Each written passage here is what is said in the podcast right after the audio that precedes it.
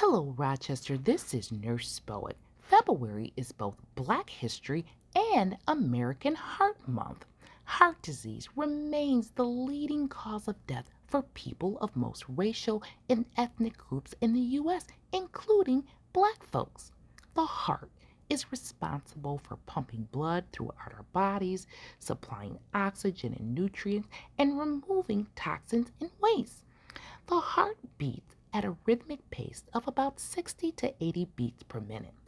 If and when the heart is unable to maintain regular beats naturally, the heart is beating too fast, is beating too slow, irregular, or the heart fails to pump enough blood to the body, a medical device called a pacemaker can be implanted to assist the heart.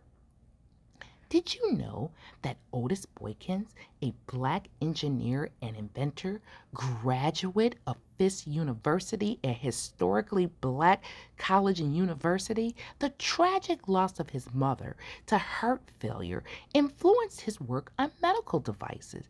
It is his patent, Otis Boykins' patent on electrical resistors, that is the foundation on which pacemakers are made today.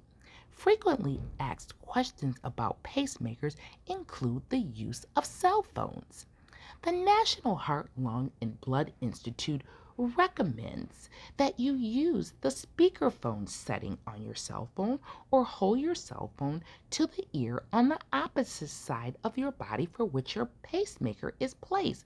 For example, if your pacemaker is placed on the left side of your chest, then you'd like to put your cell phone to your right ear when you are using it. Look, Black folks have resisted historical and ongoing oppression in all forms in this nation forever.